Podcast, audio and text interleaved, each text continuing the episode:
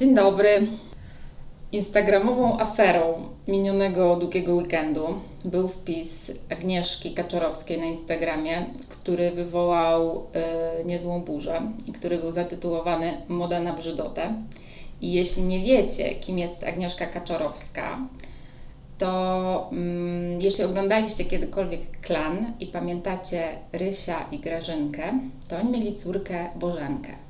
No i właśnie Agnieszka Kaczorowska to jest ta Bożenka, czyli gdzieś tam w tabloidach się utarło właśnie, że to jest Bożenka z klanu, no ale ona wyrosła na mm, celebrytkę, influencerkę, jest też tancerką.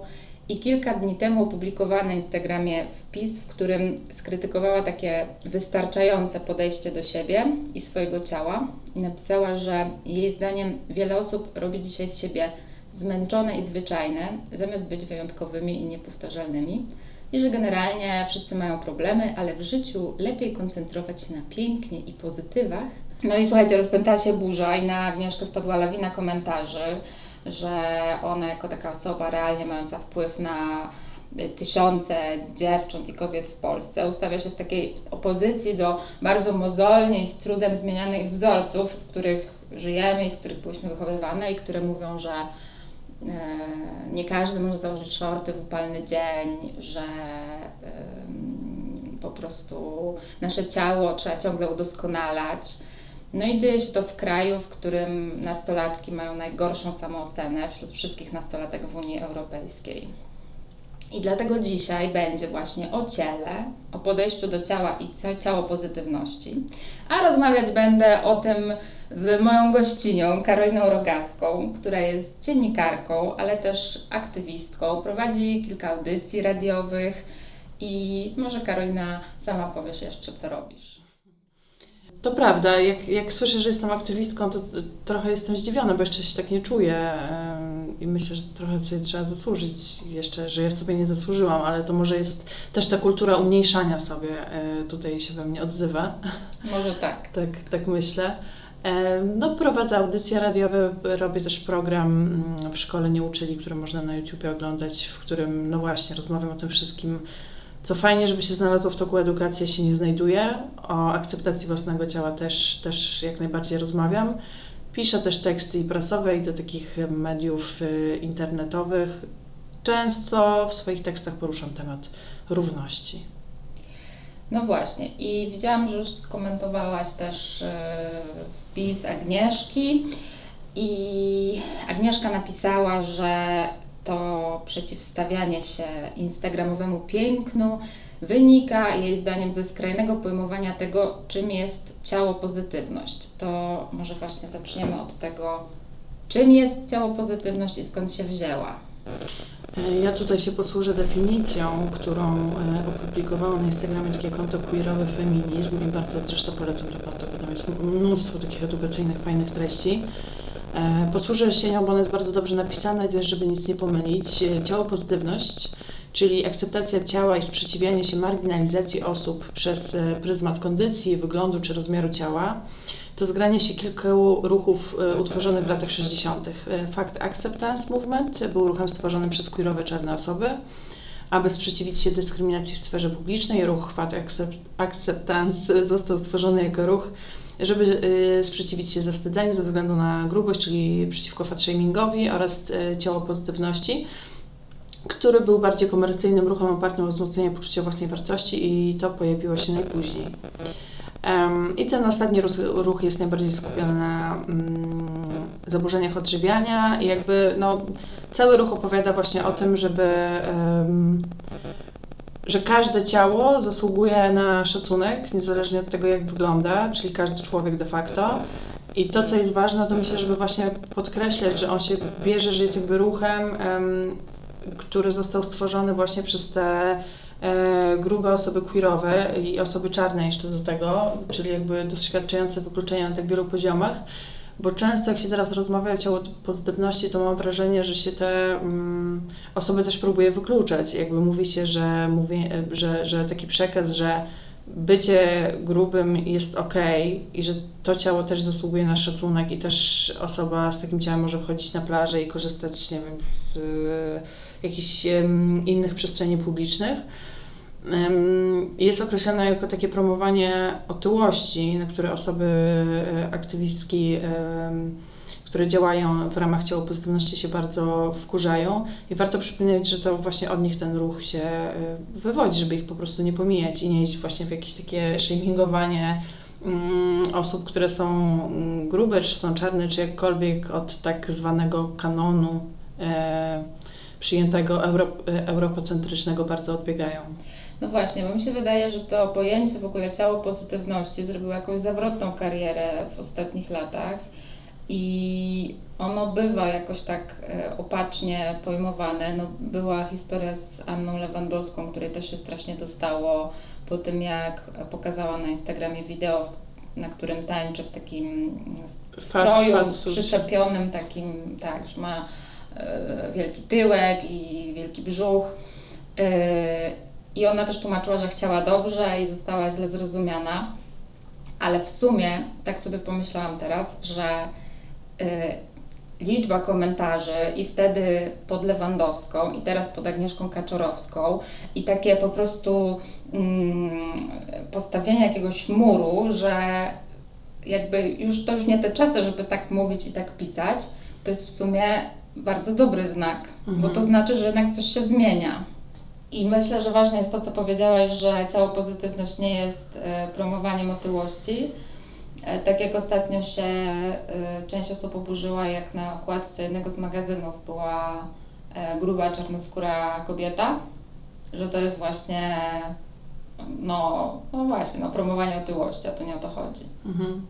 Tak, ludzie się tak zaczepiają na to. Ja też um, nie, nie, będę w to jakoś e, głęboko wchodzić, bo, bo też jakby nie, nie, nie jestem osobą grubą, więc nie reprezentuję jakby tej um, mniejszości właściwie, bo to też chyba można mówić o mniejszości, która jest w jakiś sposób dyskryminowana.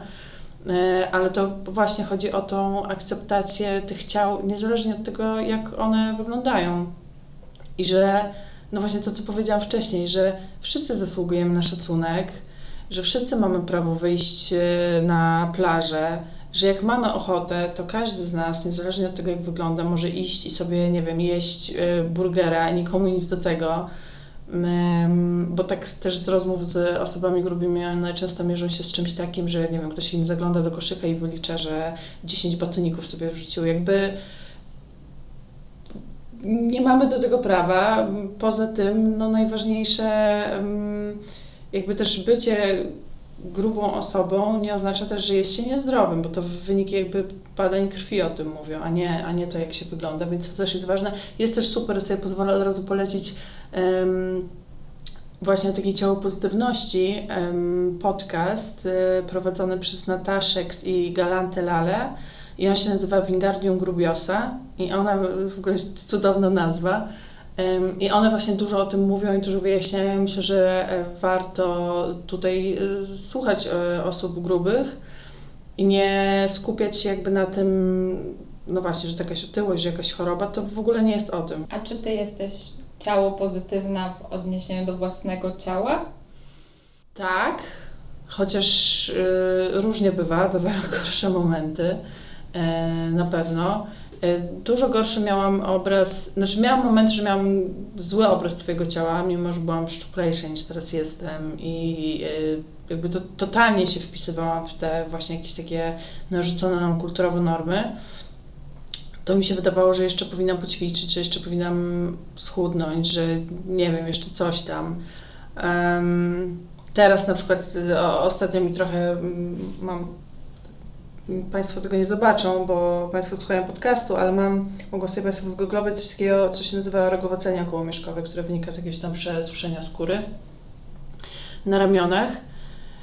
I już taka głupota, gdzie raczej nikt na to nie zwraca uwagi, jakby dopóki się nie przyjrzy, yy, mi jakoś tam podkopała yy, pewność siebie na pewien czas E, bo właśnie, bo mamy wciskane i, i to zrobiła też, moim zdaniem, próbowała zrobić w tym swoim poście Agnieszka Kaczorowska, żeby dalej wciskać nas, kobiety, w to, że my musimy być jakieś, żeby sobie, nie wiem, zasłużyć nawet na obecność na Instagramie, że jakby jak odbiegamy od tego, od tych norm, czy to wyglądu, ale też zachowania, to nie mamy y, prawa, żeby być tam obecne i to jednak gdzieś tam siedzi w głowie i właśnie jak się wydarzy coś takiego jak to rogowodzenie okołomieszkowe, to, ym, to się zaczyna to mielenie w głowie, że ja już odbiegam od tego jakiegoś standardu, że coś jest nie tak, że może powinnam zakrywać te ramiona, że no, w te lata to chyba nie będę zasługiwała na to, żeby w, wchodzić w bluzkach e, na ramionczkach, gdzie to jest w ogóle ode mnie niezależne. I znów taka mała głupota jakby zajęła mi no, kilka dobrych dni, żeby ją sobie przerobić w głowie, że jakby, żebym się od siebie odczepiła po prostu. Napisać w jednym z postów, że mm, wiele osób uważa, że jeżeli ktoś ma ładną buzię, to nie może być poważną dziennikarką. Mm. Tak, tak, tak. To, to się e, często zdarza. Ja też e, miałam tak przez lata. Znaczy szczególnie jak, jak zaczynałam jakoś tą swoją e, przygodę dziennikarską pod koniec studiów, że wydawało mi się, żebym brała, była brana poważnie, to ja nie wiem, muszę w golfie przychodzić na spotkania i wiadomo, że jakby jakiś tam dress code na, nie wiem, spotkaniach jakiś zachowuję, um, ale miałam jakieś takie wyobrażenie, że już muszę cały czas tak funkcjonować, że mnie była brana poważnie, że, że w życiu nie mogę na przykład czegoś różowego założyć, gdzie lubię kolor różowy, wiem, że to takie stereotypowe trochę, ale lubię po prostu. Bo, bo jeżeli nie będę się ubierała i wyglądała tak jak trzeba, to wtedy właśnie nie będę brana na poważnie, no bo, bo jestem blondynką, niebieskooką i jakby to, to, się skrywa w taki obraz no właśnie takiej stereotypowej, głupiutkiej dziewczynki, która tutaj przyszła i się wymyśliła, że będzie dziennikarką, a wcale się do tego nie nadaje, tylko po prostu e, no nie wiem, jakieś takie miała mm, ma marzenie i tak mocno za nim idzie.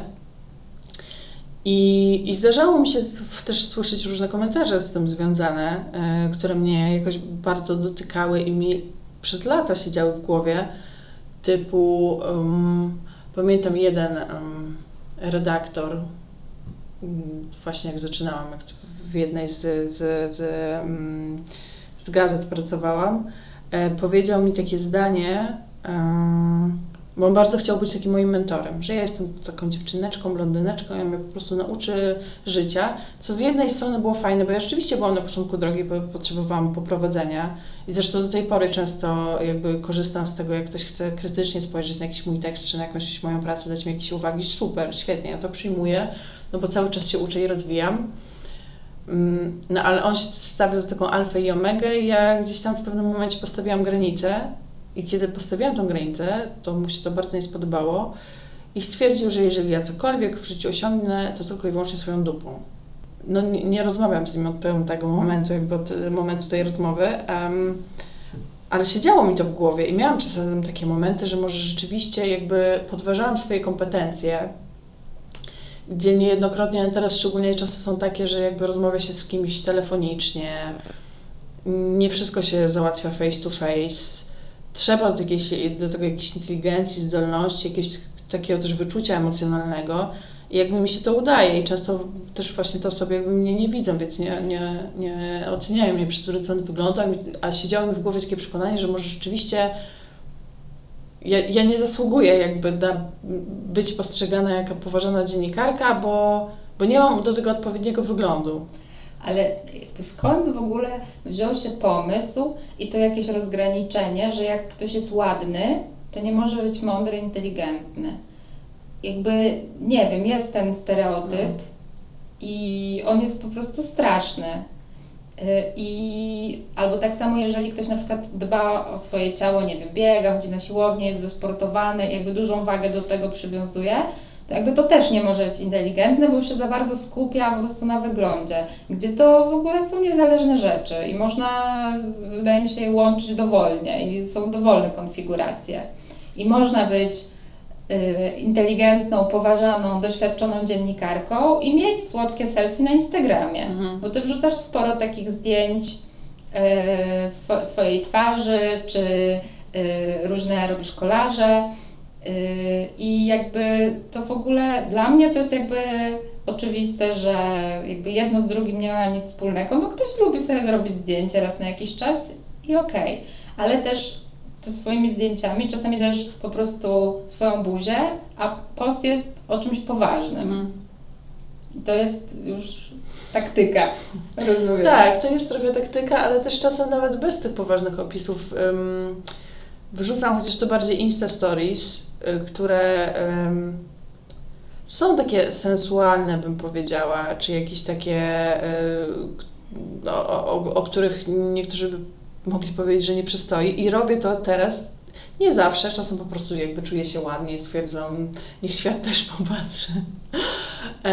A czasem to robię tak jakby intencjonalnie, z taką myślą, a macie. I, i jakby nie wiem do, do, kogo to do końca kieruję, bo jakby mam super odbiorców na Instagramie i, i to są fajne osoby, ale gdzieś w świat to tak kieruje, że macie, patrzcie, tutaj się prezentuje jako taka, nie wiem, trochę pusta, yy, pokazuję swoją twarz, jakoś się wyginam, a jakbym nie potrafię nawet tego do końca nazwać słowami, ale jakbym robiła to trochę tak na przekór, że mm. tyle lat jakby w, starano się mnie wsadzić w jakąś taką szufladkę i rolę, że ja muszę być albo taka, albo taka, a jakby łączę w sobie, jak każdy człowiek, jakby łączę w sobie różne elementy,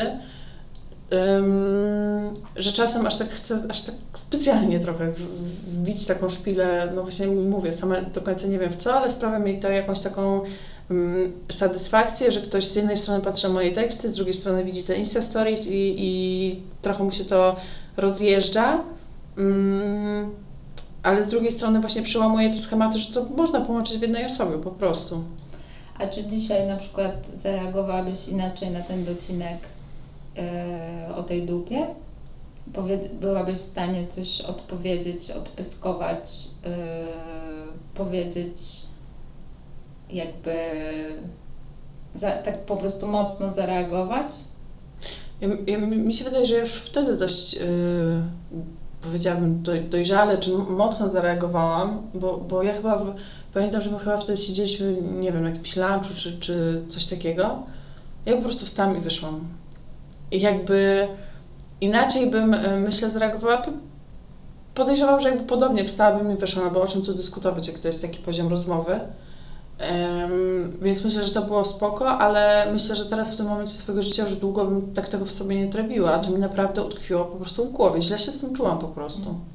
No myślę, że wiele z nas jakby, mm, no niestety, jakby chociaż raz w życiu usłyszało jakby podobny tekst mm. albo jakiś inny nawiązujący do wyglądu, czy że nie wiem, czy, czy do czy że jest się, nie wiem, brzydką, czy że się zrobi karierę tylko przez łóżko, no nie wiem, już teraz wymyślam.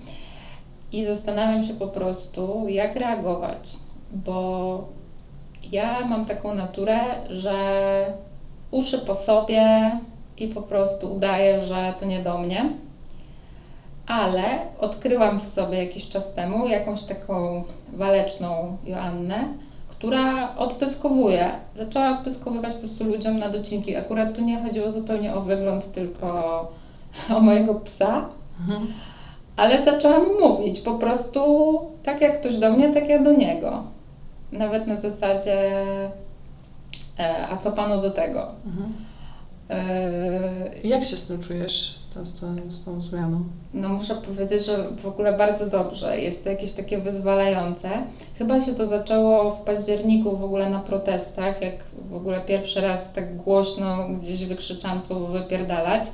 I było w tym coś takiego jednak uwalniającego bardzo. Uwalniającego chyba od tego stereotypu, że dziewczynce, potem dziewczynie, potem kobiecie, jakby nie wypada zareagować tak właśnie mocno, nawet trochę agresywnie, odpyskować, yy, bo jednak, no tak jak przeklinanie pomaga gdzieś uwolnić emocje, yy, tak, no, daleka jestem do tego, żeby, nie wiem, naprawdę, nie wiem, krzyczeć na ludzi, czy coś mówić niemiłego, ale mm, no nie wiem, na przykład też reaguję, jak ktoś yy, widzę, że chce zostawić śmieci, to takim zaczepnym tonem po prostu mówię na przykład, no, no nie wstyd panu, no jak to? Nie, i nawet ty, tyle, że po prostu jakoś ta reakcja bardzo mi dodaje jakiegoś takiego poczucia sprawczości, mhm. jednak i siły. I wydaje mi się, że po prostu e, gdyby, w sensie trochę żałuję, że nie rozmawiałam na przykład o tym z moją mamą, jak byłam dzieckiem i że moja mama czy mój tata nie powiedzieli mi, jak ktoś, e, nie wiem, e, strzeli ci ze stanika, albo pociągnie za włosy, albo coś do ciebie krzyknie, to możesz mu odpyskować, nie? Że jakby w ogóle. Też tego nie miałam w ogóle. Dopiero od, odkryłam to teraz, że jednak można odpyskować. Stawiać granice po prostu. Tak. Bo, bo nas się tego, jak jesteśmy no pewnie nie wszystkich, pewnie, pewnie niektórzy mieli mm, inaczej, ale podejrzewam, że znaczna większość dziewczynek szczególnie nie, nie była tego uczona. Że jakby, no jak ci strzelę z ramionczka, to takie końskie zaloty już nie przesadzaj. Tak. Jakby to jest taki komunikat, tak naprawdę pod tym idzie, twoje granice nie są ważne. Tak, albo podwijanie y, sukienki czy tak. spódnicy. O, to teraz mi się przypomniało. To, to są takie rzeczy, które ja gdzieś zepchnęłam w ogóle w niepamięć. Nie chcę tego pamiętać, wiesz? Hmm. Tak sobie zdaję sprawę. Dopiero gdzieś wychodzą przypadkiem. Takie momenty po prostu ogromnego poczucia wstydu, sytuacji, kiedy jakby ja się nie miałam czego wstydzić, tylko ten chłopak, który to zrobił. Mhm. I to jest, to jest najgorsze chyba, że, że wiesz, że, yy, że ten wstyd, on gdzieś tam gdzieś tam jest. No nie wiem, nie miałam dawno takiej sytuacji, żeby ktoś mnie zawstydził z powodu tego, jak wyglądam, czy w co jestem ubrana, czy mojego ciała, ale yy, no to gdzieś tam tkwi. Czy ty też masz takie rzeczy, że też masz takie wspomnienia właśnie, że ktoś cię zawstydził? Tak, tak, dużo mam takich wspomnień. To się myślę dalej co jakiś czas zdarza i też ja, ja się cały czas uczę też stawiania tych granic i tego, mm, no żeby na przykład komuś powiedzieć, że mi się coś nie podoba, bo nie zawsze mi się to udaje i szczególnie jeżeli jest to jakaś taka sytuacja. Mm, kiedy ktoś jest w pozycji władzy, to znaczy ktoś jest na przykład, nie wiem, moim szefem, czy, czy w ogóle jest tu jakaś taka zależność pracowa, albo no po prostu jakaś taka pozycja, że ktoś jest trochę wyżej, ja jestem w jakiś sposób od tej osoby zależna, no bo jak to jest jakiś obcy na ulicy, to nie wiem, mogą mu nawet faka pokazać i, i sobie pójść dalej. Chociaż też nie zawsze warto, bo jeżeli to jest jakaś grupa duża osób, a szczególnie jak są pijani czy cokolwiek, to myślę, że najlepiej po prostu jest to wtedy zlać, bo, bo inaczej te osoby się mogą tylko nakręcić. No ale tak, miałam mnóstwo takich sytuacji, gdzie, e, gdzie się czułam zawstydzana i to też zależy, jak to jest skonstruowane, że jakby ktoś przekracza nasze granice i to my się mamy wstydzić z tego powodu, że ktoś to robi. Jakby w ogóle co za absurd jakby kultura zbudowana na absurdzie. Jakieś te zasady społeczne. I, i, i tak, i było mnóstwo, właśnie jakieś strzelanie, jakieś e, klepanie po pupie też się zdarzało w szkole, tak, że koledzy tak na przerwie, a tak dla żartów, e, koleżanki tutaj, no właśnie, takie końskie zaloty, jak to się nazywa. I to się, to się mnóstwo razy e, jakby gdzieś tam mi w życiu mm, zdarzało, mam wrażenie.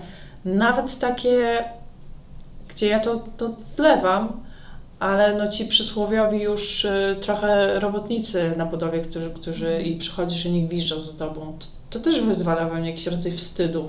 Mhm. Mhm. No i mi się wydaje, no właśnie zapomniałam, co chciałam powiedzieć, miałam taką myśl, ale... Mm, że, a już wiem, że to mi się wydaje, że to jest trochę w ogóle jakimś takim rodzajem właśnie stawiania się mm, w pozycji silniejszego. Nie wiem, nie jestem psychologiem, ani socjologiem, socjolożką, ani psycholożką, ale tak jakby miała strzelać, to musi to być jednak chyba coś związanego z jakimś takim poczuciem chwilowej chociaż władzy nad kimś, że jesteś w stanie kogoś zawstydzić, trochę upokorzyć i że jest to w pewnym sensie jakieś takie przemocowe i że w sumie cała ta kultura, w której żyjemy, taka jest niestety. I że robotnicy na budowie, no nie wiem, nie, na, na mnie, ja na przykład na to już nie zwracam mhm. uwagi. Natomiast yy, Natomiast czasami to aż sobie tak e, myślę, że może nie to, że chciałabym znowu być w takiej sytuacji, ale myślę sobie często po prostu nad takim scenariuszem, że gdyby się coś takiego wydarzyło, że ktoś właśnie, nie wiem, jakoś mnie zaczepi albo się jakoś tam zachowa e, w stosunku do mnie, żeby mnie zawstydzić, to od razu myślę, co bym powiedziała i że nie, że tym razem bym jednak coś powiedziała, coś bym, jakoś bym zareagowała. Nawet to już mi pomaga po prostu. Mhm. Jakby samo wyobrażanie sobie tego, ja. że mogłabym coś zrobić, zareagować, nie? Te, też tak mam, że sobie wyobrażam i to rzeczywiście pomaga, bo na pewno kiedyś w wielu sytuacjach bym nie zareagowała, bo bym się bała po prostu, albo bym tak, że tak powiem, poszła za tłumem, bo ludzie tak mają, że nie reagują, po prostu nie mają wszczepionego takiego czegoś, żeby reagować. Um, ale ciekawe jest też to w tym kontekście, co mówisz o tej e, władzy, bo to rzeczywiście jest tak, że tak mi się wydaje, że to zawstydzanie służy do jakiegoś utrzymywania władzy albo jej zdobywania. Um, I że często też kulturowo no, mężczyźni są wpychani w tą rolę władzy, więc jakby używają tego, bo są tak nauczeni tego mechanizmu.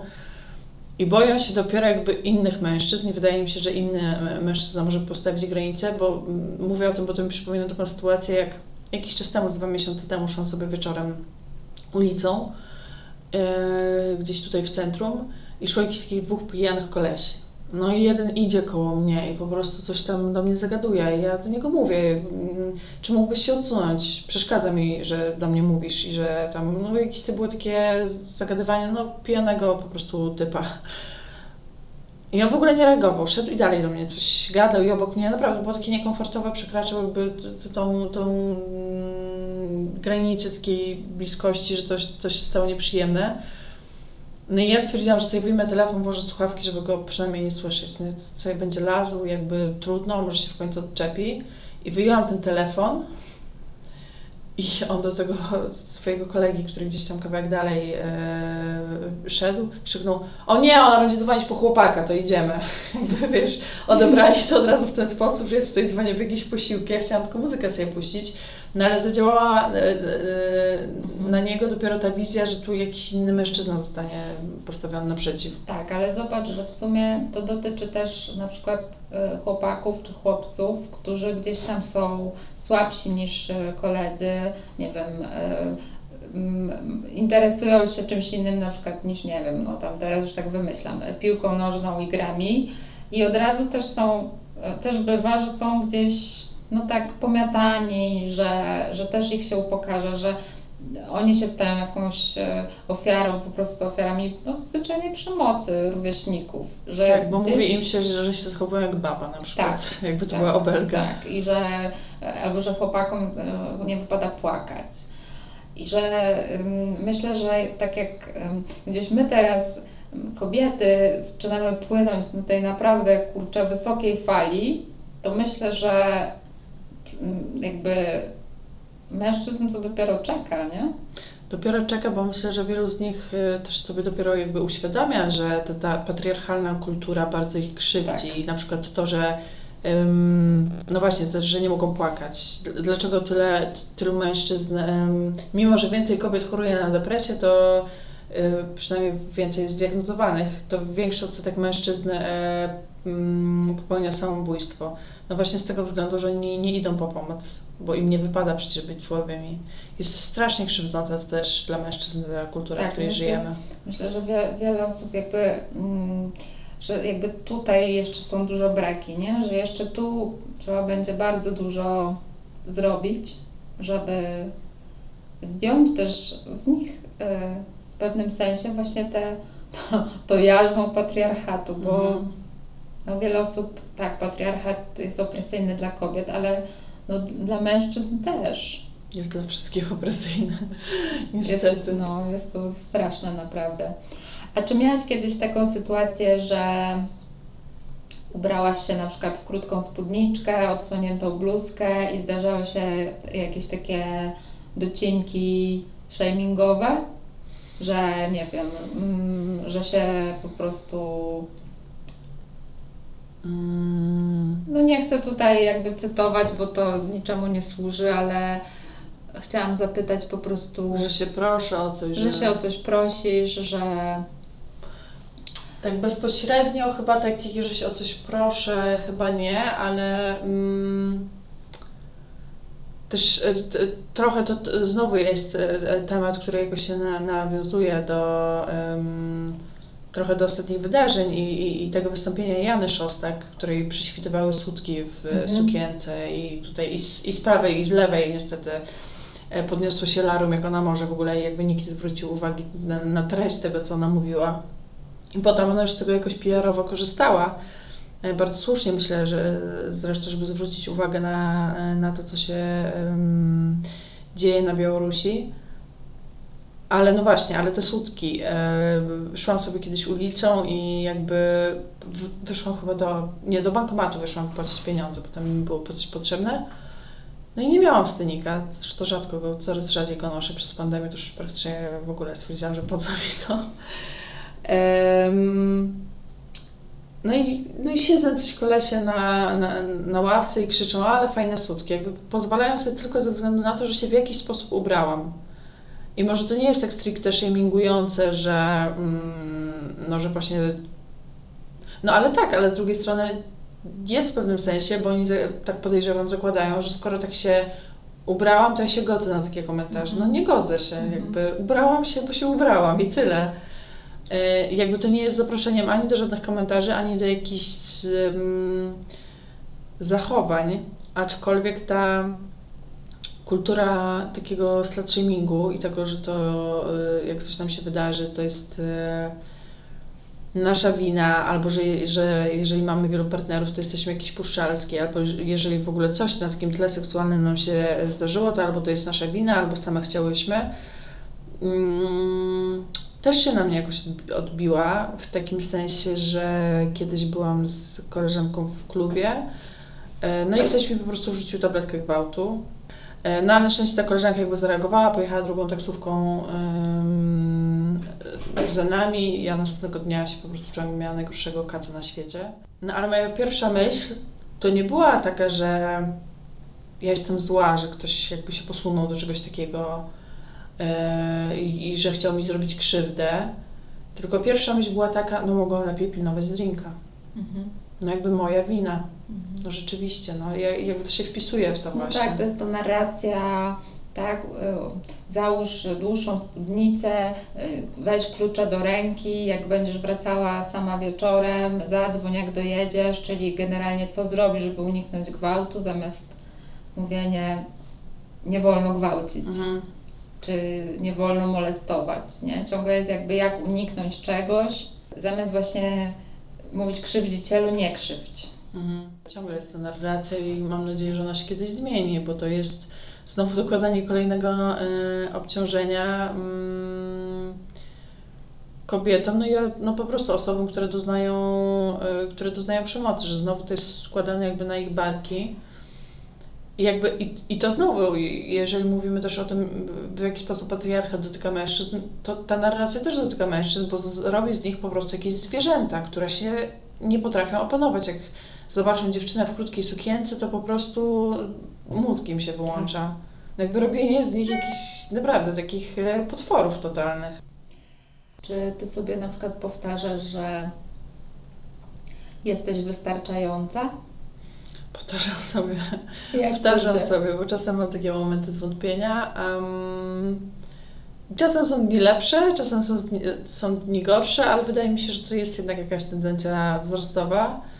Em, I jakkolwiek głupio by to nie zabrzmiało, to czasem warto naprawdę stanąć przed lustrem i sobie to powiedzieć, że się siebie kocha, że jakby, no właśnie, że jest się wystarczającym, że jakby przypominać sobie takie rzeczy, no bo znów taki może trochę banał, ale jak sami, same siebie nie pokochamy i nie polubimy, to nam trudno będzie też na innych takie emocje przeleć, więc warto gdzieś tam zacząć od siebie i się po prostu doceniać.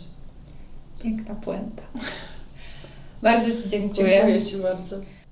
Więc y, jeżeli chcecie sobie przeczytać y, wpisy Agnieszki Kaczorowskiej, to sobie przeczytajcie, ale myślę, że nie warto. Lepiej poczytać wpisy kobiet i osób, które mm, mają ten ciało pozytywny, wystarczający przekaz, bo wszyscy jesteśmy wystarczający, wszystkie jesteśmy wystarczające I bardzo Wam dziękuję za e, słuchanie dzisiejszego odcinka. Trzymajcie się ciepło i do usłyszenia.